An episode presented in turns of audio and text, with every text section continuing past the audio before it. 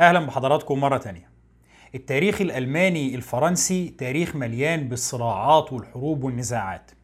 آخر محطة كبيرة في الصراع ما بين الدولتين كانت الحرب العالمية الثانية واللي فيها فرنسا فقدت استقلالها وخضعت للاحتلال النازي أكثر من أربع سنين. في نهاية الحرب فرنسا بمساعدة الحلفاء قدرت تنتصر وفي النهاية ألمانيا هي اللي خضعت لاحتلال الحلفاء دول. طيب مع تاريخ مليء بالنزاعات وبالصراعات زي ده ومع إذلال الكرامة الوطنية الفرنسية كان شيء طبيعي إن فرنسا بعد نهاية الحرب العالمية الثانية تحاول تنتقم من ألمانيا بمنتهى القوة ولكن هل في سبب ممكن يخلي دولة زي فرنسا تساعد ألمانيا على النهوض مرة تانية؟ ومش بس تساعدها على النهوض من الناحية الاقتصادية لكن كمان تساعدها على النهوض كقوة عسكرية؟ خليكم معانا علشان نشوف إزاي مصالح السياسة ممكن تحكم مع نهاية الحرب العالمية الثانية قوات دول الحلفاء بتقدر تسيطر على ألمانيا وتحتلها. الدول دي اللي هي أمريكا ومعاها الاتحاد السوفيتي ومعاهم بريطانيا وبعد كده فرنسا. الأربع دول دول بيقدروا يسيطروا على أراضي ألمانيا وبيقسموها بينهم وبين بعض لمناطق احتلال. بيقسموها لأربع مناطق كل دولة منهم بتسيطر على منطقة من الأربعة دول وبتحكمها. لحد ما يشوفوا هيعملوا إيه في ألمانيا بعد الحرب. لأنه لحد الوقت ده ما كانش فيه اتفاق بين الأربع دول على مصير ألمانيا بعد الحرب هيكون إيه هل هنحطم الدولة دي؟ هل هنفتتها لدول متعددة؟ هل هنساعدها على النهوض مرة تانية بس مثلا نهوض اقتصادي مش نهوض عسكري؟ هل هنخلي ألمانيا دولة موحدة بس دولة محايدة؟ لحد الوقت ده ما كانش فيه اتفاق بين الحلفاء على الموضوع ده وعلشان كده قسموا ألمانيا لأربع مناطق احتلال وكل دولة منهم كانت مسيطرة على منطقة من الأربع مناطق برلين برضه تم تقسيمها بين الأربع دول أربع مناطق احتلال بين الأربع دول. ولكن تقسيم برلين كان يعتبر تقسيم شكلي أكثر من أي شيء آخر مراعاة للسياسة لأنه برلين كانت في قلب منطقة الاحتلال السوفيتية. السوفيات كانوا مسيطرين على كل الأراضي المحيطة ببرلين من كل جانب وكان أقرب مسافة بين برلين وبين قوات الحلفاء الغربيين اللي هم بريطانيا وأمريكا وفرنسا كان حوالي 120 كيلو. وعلشان كده تقسيم برلين كان يعتبر بس مراعاة للسياسة لا أكثر. برضو مع نهاية الحرب العالمية الثانية الدولتين الكبار في العالم اللي هم أمريكا والاتحاد السوفيتي بدأت كل واحدة منهم تحاول توسع نفوذها وتضم مجموعة من الدول علشان يكونوا حلفاء ليها وتقدر تأمن نفسها. الاتحاد السوفيتي بيبدأ يدعم ويفرض مجموعة من الحكومات الشيوعية في دول أوروبا الشرقية اللي هي الدول المحيطة بيه. علشان يبقى مأمن نفسه بحزام من الدول الشيوعية المتحالفة معاه والخاضعة لنفوذه. أمريكا طبعا ما عجبهاش الموضوع ده وشافت إن محاولات الاتحاد السوفيتي لنشر الشيوعية في العالم بتهددها. وعلشان كده أمريكا هي كمان بتبدأ تدعم دول أوروبا الغربية علشان يكونوا دول في المعسكر الرأسمالي ويكونوا حلفاء ليها ضد الاتحاد السوفيتي. ومن خلال الصراع اللي بينهم ده بدأت أوروبا تتقسم لمعسكرين. وكانت هي دي بداية الحرب الباردة. بيسموها الحرب الباردة لأنه ما حصلش نزاع عسكري مباشر ما بين الولايات المتحدة وما بين الاتحاد السوفيتي. الدولتين ما أعلنوش الحرب على بعض في أي وقت. ولكن طول الوقت كان بينهم صراع وبينهم نزاعات بالوكالة في أماكن مختلفة في العالم وطول الوقت كانت كل دولة فيهم بتحاول تدعم نفوذها وتتحدى الدولة الثانية وتضعف من موقفها على الساحة العالمية. في الفترة دي أمريكا لقت أن من مصلحتها أن دول أوروبا ترجع تستقر وتزدهر ويكون فيها نمو اقتصادي مرة تانية. أمريكا شافت إنه الفوضى الكبيرة جدا اللي حاصلة في أوروبا ضد مصالحها وإن الفوضى دي لو استمرت في أوروبا هتجيب آثار سلبية كتيرة جدا على العالم ككل. وعلشان كده بعد انتهاء الحرب بسنتين أمريكا بتعلن عن مشروع لتنمية أوروبا اقتصاديا علشان دول أوروبا ترجع تقف على رجليها مرة تانية. المشروع ده بيكون اسمه مشروع مارشال. مارشال هو وزير الخارجية الأمريكي اللي أعلن عن المشروع ده. في المشروع ده أمريكا أعلنت عن مساعدات اقتصادية لدول أوروبا قيمتها 13 مليار دولار. الرقم ده كان رقم ضخم جدا في الوقت ده وفعليا كان رقم قادر على انتشال أوروبا من الأزمات اللي كانت موجودة فيها. ولكن أمريكا لما بتعرض الأموال دي على أوروبا الاتحاد السوفيتي بيخاف إن الأموال دي لو راحت لدول أوروبا الشرقية تخلي الدول دي أقرب للولايات المتحدة وتخليها معادية له. وعلشان كده الاتحاد السوفيتي بيضغط على الدول الحليفة له ويخليها ترفض المساعدات الأمريكية. دول أوروبا الغربية طبعا بتقبل المساعدات. ويمكن ده بيكون سبب من الأسباب اللي خلت في فرق كبير جدا النهارده ما بين النمو الاقتصادي في دول أوروبا الشرقية ودول أوروبا الغربية اللي الولايات المتحدة ساعدتها في الوقت ده. بعد مشروع مارشال دول أوروبا الغربية زي بريطانيا وفرنسا وهولندا بيبدأ يحصل فيها نهضة اقتصادية سريعة جدا وطفرة في مستويات المعيشة وفي المستويات الاقتصادية. وبيبدأ يحصل ما بينها نوع من التكامل الاقتصادي اللي بتشجعه وبتدعمه أمريكا علشان تخلي الدول دي مرتبطة ببعضها وتخليها دول متحالفة وحليفه لأمريكا. طيب هنا ألمانيا إيه وضعها؟ إحنا هنا في سنة 1947 في الوقت ده طبعا ألمانيا كانت لا تزال دولة محتلة وكانت مقسمة لأربع مناطق احتلال زي ما قلنا. ولكن مع التعاون الكبير اللي بدأ يحصل ما بين أمريكا وما بين دول أوروبا الغربية بتتفق أمريكا وبريطانيا على توحيد منطقتين الاحتلال بتوعهم في منطقة واحدة بيقولوا بس علشان يبقى في تنسيق وعلشان يبقى جبهة موحدة أمام السوفيات خلينا نوحد المنطقتين بتاعتنا في منطقة واحدة في البداية فرنسا بتكون متشككة من الموضوع ده جدا وبيكون رأيها إن لازم ألمانيا تفضل دولة مفتتة. ما تحاولوش توحدوا الألمان في دولة واحدة. أنتوا نسيتوا يا جماعة الحرب لسه خلصانة بقالها سنتين. ده إحنا لسه خلصانين من الاحتلال من سنتين. هتوحدوا الألمان تاني بالسرعة دي؟ ولكن أمريكا وبريطانيا بيحاولوا يقنعوا فرنسا إن الموضوع مش خطر للدرجة دي. في الأول وفي الآخر يعني ألمانيا ما زالت دولة محتلة. لكن اللي إحنا بنحاول نعمله إن إحنا نوحد المناطق بتاعتنا علشان نبقى جبهة موحدة أمام الاتحاد السوفيتي. فرنسا بعد شوية ضغوط وإقناع بتبدأ تقتنع. ها هنفوت الموضوع ده. وفرنسا بتوافق على توحيد منطقة الاحتلال بتاعتها مع مناطق الاحتلال البريطاني والأمريكي علشان يبقى عندنا منطقة احتلال موحدة للدول الغربية كلها في مواجهة منطقة احتلال للاتحاد السوفيتي. ودي بتكون بداية تقسيم ألمانيا إلى دولة غربية ودولة شرقية. هنا في نقطة مهمة لازم نقف عندها شوية. إحنا قلنا أي نعم إنه بنهاية الحرب العالمية الثانية كانت أمريكا والاتحاد السوفيتي هم أقوى دولتين في العالم. لكن مش معنى كده ابدا إن القوة الأمريكية كانت موازية للقوة السوفيتية. كان في فرق شاسع في القوة. القوة الأمريكية كانت بتتفوق بمراحل وفي كل المجالات على القوة السوفيتية. خلينا فاكرين إنه في الحرب العالمية الثانية تقريبا مفيش مدن أمريكية تعرضت للقصف ربما باستثناء الهجوم على بيرل هاربور في بداية الحرب العالمية الثانية ولكن بعد كده القارة الأمريكية نفسها لم تتعرض للتخريب ولا للقصف الشديد اللي تعرضت له دول أوروبا أو الاتحاد السوفيتي. خسائر أمريكا البشرية في الحرب دي كانت أقل من نص مليون إنسان اللي هم تقريبا 1% من إجمالي الخسائر البشرية في الحرب العالمية الثانية ككل. بينما الاتحاد السوفيتي لوحده شال أكتر من 40% من الخسائر البشرية في الحرب دي. 25 مليون بني آدم سوفيتي اتقتلوا في الحرب العالمية الثانية واحد من كل سبع مواطنين سوفيت مات في الحرب. ده طبعا بالإضافة لتدمير كل المدن السوفيتية الرئيسية بفعل الحرب دي. علشان كده الاتحاد السوفيتي كان خارج من الحرب أضعف بمراحل من أمريكا. وطبعا ما ننساش عامل القوة الرهيب اللي اكتسبته أمريكا في نهاية الحرب اللي هو القنبلة النووية.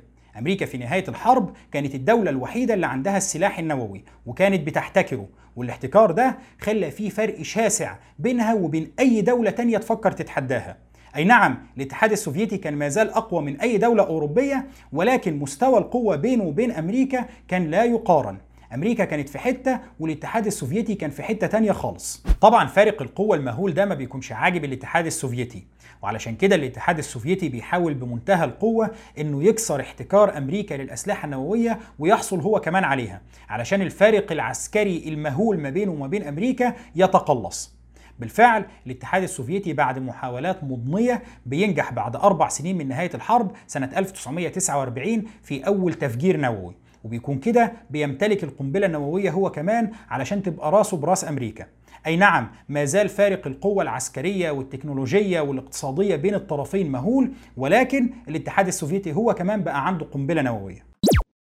عموما لما بيحصل توحيد مناطق الاحتلال ما بين أمريكا وبريطانيا وفرنسا في ألمانيا الاتحاد السوفيتي بيقلق وبيعتبر إن خطوة توحيد مناطق الاحتلال دي ممكن تكون تمهيد لتوحيد ألمانيا كلها فيما بعد. وهو كان شايف إنه توحيد ألمانيا لو كان بتأثير الولايات المتحدة وحلفائها ده هيكون تهديد خطير جدا له. الاتحاد السوفيتي ما كانش لسه نسى اللي ألمانيا عملته فيه في الحرب العالمية الثانية وبالتالي إن ألمانيا تتحد مرة ثانية وتتحول لدولة عدوة له وتنحاز لمعسكر أعدائه ده كان معناه إن الاتحاد السوفيتي هيواجه تهديد خطير. وعلشان كده الاتحاد السوفيتي أول ما بيحصل موضوع توحيد مناطق الاحتلال ده بيقرر إن هو ياخد خطوة يتحدى بيها أمريكا وحلفائها ويثبت بيها إن أنا ما زلت موجود. الخطوة دي هي إن الاتحاد السوفيتي بيفرض حصار على برلين. إحنا قلنا قبل كده إن برلين كانت في قلب منطقة النفوذ السوفيتية كانت في قلب منطقة الاحتلال السوفيتية. السوفيات محاصرينها من كل اتجاه. وعلشان كده من نهاية الحرب ولحد الوقت ده اللي هو 1948 كان السوفييت بيسمحوا بمرور قوات تابعة للحلفاء اللي هم أمريكا وبريطانيا وفرنسا من مناطق الاحتلال الخاضعة ليهم إلى برلين. رايح جاي بيسمحوا بمرورهم عن طريق القطارات أو عن طريق الطرق مش مشكلة. ولكن سنة 1948 الاتحاد السوفيتي قال إحنا مش هنسمح بمرور حد وإحنا أي حد عايز يمر لازم الأول يقدم لنا طلب وندرسه ونشوف هنخليه يعدي ولا لأ وإحنا هنفتش أي حاجة بتعدي. حقنا أنتوا كده بتعدوا من الأراضي الخاضعة لينا وإحنا من حقنا نعمل اللي إحنا عايزينه. أمريكا وحلفائها بيشوفوا إن ده تحدي مباشر ليهم ومحاولة لفرض السيادة السوفيتية ولفرض النفوذ السوفيتي على أوروبا كلها. وعلشان كده أمريكا بتعمل جسر جوي. أنتوا مش هتعدونا من الأراضي التابعة ليكم مش مشكلة. الطيارات الأمريكية وحلفائها بيمروا من المناطق الخاضعة لنفوذهم في أوروبا الغربية إلى برلين. بيعملوا جسر جوي بينقلوا من خلال الجسر ده كل المؤن والإمدادات والاحتياجات الغذائية وكل حاجة هم عايزين ينقلوها لبرلين علشان يدعموا صمود برلين الغربية في مواجهة السوفيت. بسبب الصراعات دي سنة 1949 أمريكا بتجمع حلفائها في أوروبا الغربية وفي أمريكا الشمالية وبيعملوا تحالف عسكري اسمه حلف شمال الأطلنطي أو حلف الناتو. طيب في وسط المعمعة دي كلها ألمانيا إيه وضعها؟ في الوقت ده أمريكا كانت وصلت لقناعة إنه ألمانيا لازم تفضل مقسمة. طبعا ما كانوش بيعلنوا الكلام ده لأنه الكلام ده هيستفز الشعب الألماني جدا. ولكن أمريكا كانت مقتنعة والساسة بتوعها كانوا مقتنعين تمام الاقتناع إنه ألمانيا الموحدة هتكون خطر عليهم وعلى الاتحاد السوفيتي وعلى العالم كله. ليه؟ لأنه ألمانيا لو اتوحدت هيكون عندها المقومات للنهوض مرة تانية. ممكن بعد 10 سنين بعد 20 سنة بعد 50 سنة بس في النهاية هتنهض كقوة كبرى مرة تانية. وفي الحالة دي هيكون صعب إن إحنا نتنبأ هم هيعملوا إيه. هل هيحبوا ينتقموا؟ هل هيحبوا يسترجعوا أمجاد الماضي ويعيدوا غزو العالم مرة تانية؟ فعلشان كده الأمريكان شافوا إنه لأ خلي ألمانيا مقسمة زي ما هي. في نفس الوقت الأمريكان كانوا شايفين إن ألمانيا لازم تنهض اقتصاديا. خلينا نقسمها بس الجزء الغربي الخاضع لينا لازم ندعمه اقتصاديا ويكون قوة كبيرة. من ناحية لأن هم كانوا مقتنعين أن قدرات ألمانيا الصناعية والموارد الطبيعية بتاعتها هتفيد أوروبا ككل وهتحولها لدولة قوية ولسوق قوي يدعم السوق الأوروبي ويدعم حلفاء أمريكا. ومن ناحية تانية علشان تبقى حائط صد ونموذج ناجح أمام ألمانيا الشرقية اللي عند الاتحاد السوفيتي. الكلام ده ما كانش عاجب الاتحاد السوفيتي. الاتحاد السوفيتي كان عايز ألمانيا يتم توحيدها ولكن يكون فيها حكومة شيوعية موالية له. هنا فرنسا ما بيكونش عاجبها اللي بيحصل. إيه يا جماعة موضوع إن إحنا ندعم ألمانيا اقتصاديا وإن ألمانيا لازم تكون اقتصاد قوي؟ وراحت تكلم أمريكا وبريطانيا. هو إيه أنتوا نسيتوا اللي حصل في الحرب ولا إيه؟ الحرب ما عداش عليها أربع سنين. لحقتوا تنسوا اللي حصل؟ ولا أنتوا علشان إيدكم كانت في المية؟ علشان أمريكا لم تتعرض للغزو الألماني فخلاص مش فارق معاها. طيب دلوقتي لما ألمانيا دي تقف على رجليها مرة تانية وتبقى قوة اقتصادية إيه اللي هيمنع إن هي تتحول لقوة عسكرية؟ وإيه اللي هيمنعها بعد كده؟ إن هي ترجع تسيطر على فرنسا وتحتلها مرة تانية. لا إحنا مش عاجبنا الكلام ده. ولكن أمريكا بتحاول تطمن فرنسا. يا جماعة أنتوا قلقانين من إيه؟ ده دولة محتلة. هو أنتوا مش واخدين بالكم ده إحنا الجنود بتوعنا قاعدين جوه البلد. إحنا بس هنخليهم اقتصاد علشان يبقى عندهم حركة بيع وشراء ونبيع المنتجات بتاعتنا عندهم. الموضوع بالبساطة دي. عايزين بس شوية فلوس مش أكتر من كده. وكده كده الجنود الفرنسيين قاعدين جوه ألمانيا ومحتلينها وما تقلقوش من حاجة خالص. برضه بعد شوية ضغوط فرنسا بتضطر إن هي توافق على وجهة النظر الأمريكية وعلشان كده بيتم إعلان المناطق اللي هي كانت مناطق الاحتلال الثلاثية الموجودة في غرب ألمانيا. بيتم إعلان قيام جمهورية ألمانيا الاتحادية فيها سنة 1949 خلاص الثلاث مناطق اللي كانوا تابعين لأمريكا ولبريطانيا ولفرنسا واللي توحدوا في منطقة احتلال واحدة بيعلنوا قيام جمهورية ألمانية. طبعا الاتحاد السوفيتي هو كمان ما بيسكتش بيعلن قيام جمهورية ألمانيا الديمقراطية في الجزء الشرقي. وهنا في السنة دي اللي هي 1949 بتتكون عندنا دولتين في ألمانيا. دولة غربية اللي هي جمهورية ألمانيا الاتحادية ودولة شرقية اللي هي جمهورية ألمانيا الديمقراطية طيب كده الوضع بقى مستقر. عندنا جمهورية تابعة للسوفييت في الجانب الشرقي عندنا جمهورية تابعة لأمريكا وحلفائها في الجانب الغربي وخلاص. الوضع ده كان مستقر وكان قابل للاستمرار لعشرات السنين. كان ممكن الوضع يفضل على ما هو عليه. ولكن اللي بدأ يغير المعادلة دي هي حرب حصلت في مكان بعيد جدا اللي هي الحرب الكورية. الحرب الكورية اللي حصلت سنة 1950 في الحرب دي القوات الكورية الشيوعية اللي كانت موجودة في شمال كوريا هجمت القوات الموجودة في جنوب كوريا علشان توحد كوريا كلها تحت إدارة الشيوعيين. طبعا القوات دي كانت مدعومة من الصين الشيوعية ومن الاتحاد السوفيتي الشيوعي. هنا أمريكا اعتبرت إن سقوط كوريا في قبضة الشيوعية هيمثل ضربة قوية جدا لنفوذها على الساحة الدولية. وعلشان كده أمريكا دعمت كوريا الجنوبية بمنتهى القوة. ادوهم سلاح ونزلوا الجيش الأمريكي هناك وضغطوا على الشيوعيين لغاية ما اضطروا إن هم يتراجعوا إلى الحدود السابقة. المواجهة في كوريا كانت تعتبر حرب غير مباشرة ما بين أمريكا وما بين الاتحاد السوفيتي. أي نعم الدولتين ما أعلنوش الحرب على بعض ولكن الأطراف المتحاربة دي تابعة للدولتين. هنا بدأ يظهر السؤال طيب إيه اللي يمنع الاتحاد السوفيتي إنه يكرر نفس السيناريو ده في ألمانيا؟ يعني في كوريا عندنا قوات شيوعية وقوات تابعة لأمريكا أو متحالفة مع أمريكا والاتحاد السوفيتي خلى القوات التابعة له اللي هي القوات الشيوعية تهاجم كوريا كلها علشان توحدها إيه المانع إن إحنا بكرة نلاقي الاتحاد السوفيتي باعت جيش مكون من ألمان شرقيين وبيقولوا يلا يا جماعة إحنا هنوحد ألمانيا كلها تحت قيادة واحدة وتبقى دولة واحدة تابعة لينا. طبعا أمريكا ما كانتش هتسمح إن ده يحصل، ما كانتش هتسمح إن ألمانيا تتحول لدولة شيوعية. وعلشان كده أمريكا بدأت تفكر جديا في إعادة تسليح ألمانيا. هنا فرنسا قامت تلطم، تسلحوا مين؟ أنتوا بتهزروا؟ هو أنتوا في الأول تقولوا نوحد مناطق احتلال بعد كده تعلنوا جمهورية دلوقتي تقولوا لنا نسلح الألمان أنتوا اتجننتوا ولا إيه لكن أمريكا بتقول لفرنسا والله لو أنتم مش عاجبكم الكلام ده بكرة ممكن تلاقوا الاتحاد السوفيتي احتل ألمانيا كلها وبقى على حدودكم مش هتعرفوا تعملوا حاجة ساعتها الاتحاد السوفيتي أقوى منكم لكن فرنسا في الوقت ده كانت مستعدة إنها تخاطر بالاتحاد السوفيتي على حدودها ولا إنها تخاطر بدولة ألمانية موحدة ومسلحة على حدودها. أمريكا بتدخل معاهم في مفاوضات. طب يا جماعة شوفوا اللي يرضيكم وهنا الحكومة الفرنسية بتقترح خلاص إحنا نعمل نوع من الجيش الأوروبي وتكون القوات الألمانية دي جزء منه. علشان في النهاية يبقى الموضوع خاضع لإشرافنا وسيطرتنا. أمريكا بتقول مفيش مشكلة ولكن البرلمان الفرنسي بيرفض الاقتراح بتاع الحكومة الفرنسية ده. بيقول لا مفيش حاجة اسمها جيش أوروبي وإحنا مش هندمج الجيش الفرنسي في وسط جيوش تانية يفقد استقلاليته فيها. طب يا جماعة نعمل إيه؟ بعد مفاوضات كتيرة وشد وجذب فرنسا أخيرا بتضطر إن هي توافق على إنه يتم إعادة تسليح ألمانيا تحت مظلة حلف الناتو. خلاص هنسلحهم وهنديلهم سلاح ولكن كجزء من إطار عمليات حلف الناتو الواسعه. مع ظهور فكرة تسليح ألمانيا والموافقة عليها الاتحاد السوفيتي بيبدأ يقلق. لا ألمانيا إيه اللي أنتوا هتسلحوها الموضوع مش للدرجة دي. فالاتحاد السوفيتي بيروح يعرض على أمريكا إيه رأيكم نوحد ألمانيا كلها في دولة واحدة والدولة دي تكون دولة محايدة ومنزوعة السلاح نعمل دولة ألمانية تشتغل اقتصاديا زي ما هي عايزة بس ما تشيلش سلاح يبقى ممنوع عليها تماما إن هي تشيل سلاح وإن هي تتخذ مواقف سياسية. ولكن أمريكا بتشوف إنه وحدة ألمانيا خطر. النهاردة هيبقوا دولة محايدة بكرة هينقلبوا علينا. لا خليها مقسمة كده أحسن. وبالتالي بيتم رفض الاقتراح. طبعا الاتحاد السوفيتي ما بيسكتش. بيجمع حلفائه وبيعملوا تحالف عسكري بيسموه حلف وارسو. حلف وارسو بيعبر عن تحالف القوى الشيوعية أو الدول الشرقية بينما حلف الناتو بيعبر عن تحالف القوى الرأسمالية أو القوى الغربية. بالفعل بيتم تسليح ألمانيا وسنة 1955 بيتم إعلان انتهاء الاحتلال لألمانيا رسميا وانتقال مهام السيادة للحكومة الألمانية. طبعا فرنسا بتشوف اللي حاصل ده وما بيكونش عاجبها ابدا اللي بيحصل.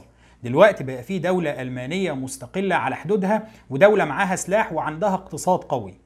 فرنسا في المرحلة دي بتبدأ تشوف إنه التحالف مع أمريكا مش تحالف أبدي وإنه هيجي الوقت اللي مصالح فرنسا تفترق فيه عن المصالح الأمريكية وإن في الوقت ده فرنسا لازم يكون عندها القوة الكافية إن هي تقف في وش أمريكا. بعد أقل من سنة بتتأكد المخاوف الفرنسية وبالفعل مصالح فرنسا بتقف وجها لوجه أمام مصالح أمريكا وبيحصل صدام مع الدولتين فرنسا بتضطر فيه إن هي تتراجع. الصدام ده اللي هو حرب العدوان الثلاثي على مصر سنة 1956 في الحرب دي فرنسا بتقرر إن هي هتحارب مصر هتتحالف مع بريطانيا وإسرائيل ويحاربوا مصر. طبعا أهداف فرنسا من الحرب كانت الانتقام من مصر بسبب تأميم قناة السويس وبسبب دعم مصر للثورة الجزائرية. فرنسا كانت شايفة إن مصر من الداعمين الرئيسيين للثورة اللي حاصلة ضدها في الجزائر واللي كانت بتمثل لفرنسا ضربة قوية جدا. وعلشان كده بيشوفوا إن إحنا لازم نأدب مصر. فرنسا وبريطانيا بيتخيلوا إن هم لسه قوة عظمى وإن هم ما زالوا قادرين على لعب سياسة بشكل منفرد. إحنا هنبعت قواتنا وإحنا هنحتل مصر بيتحركوا لوحدهم بدون التنسيق مع أمريكا ولا مع الاتحاد السوفيتي. ولكن بمجرد نشوب الحرب فرنسا وبريطانيا بيتصدموا لأنه أمريكا لأول مرة بتتفق مع الاتحاد السوفيتي والدولتين الكبار بيصدروا انذارات ضد بريطانيا وضد فرنسا وضد إسرائيل. بينذروهم إنه يا إما تنسحبوا من مصر وتبطلوا الحرب دي يا إما إحنا اللي هنقف ضدكم. والاتحاد السوفيتي نفسه بيهدد بالتدخل العسكري.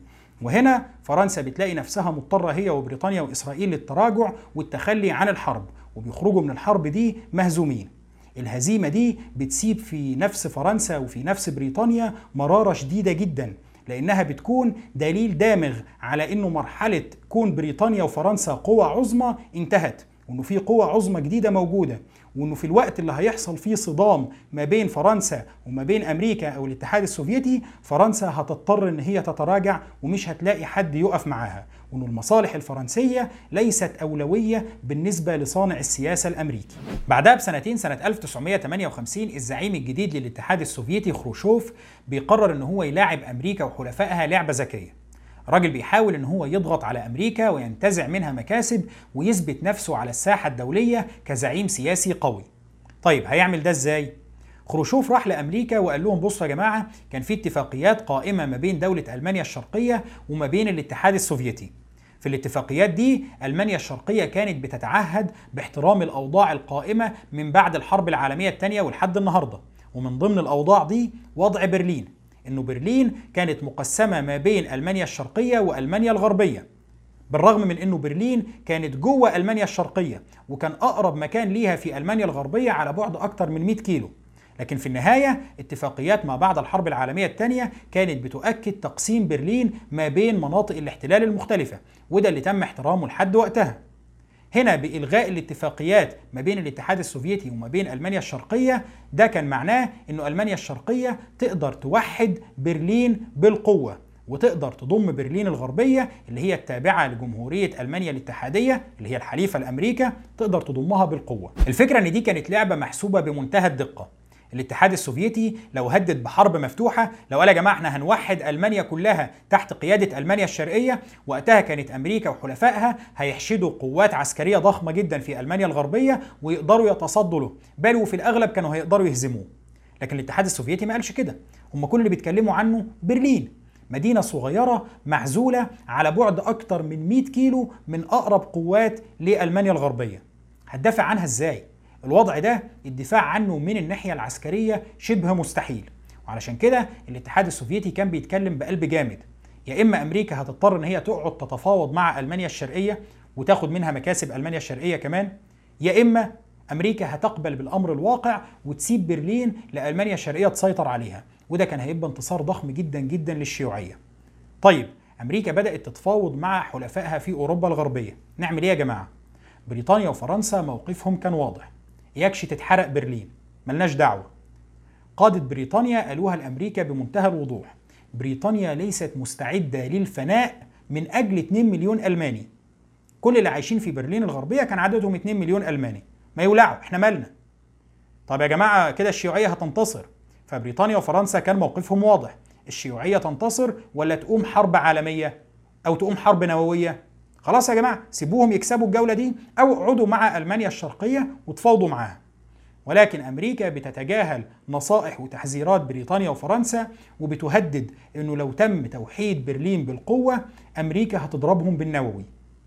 هنا الاتحاد السوفيتي ومعاه ألمانيا الشرقية بيضطروا يتراجعوا وفعلا أمريكا بتخرج من الجولة دي منتصرة.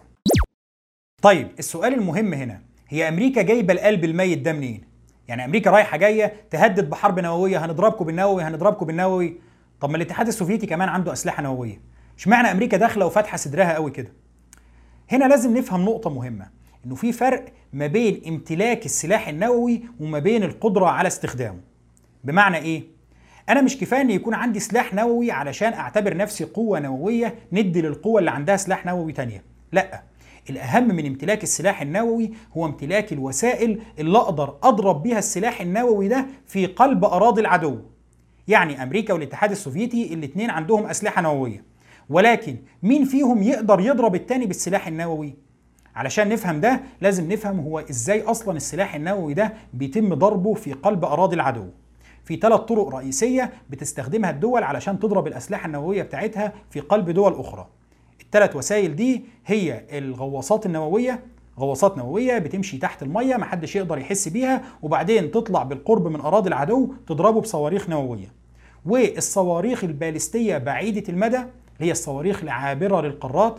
صاروخ مداه عشرات الآلاف من الكيلومترات فيقدر يطير مثلا من أراضي أمريكا يضرب أراضي الاتحاد السوفيتي أو العكس.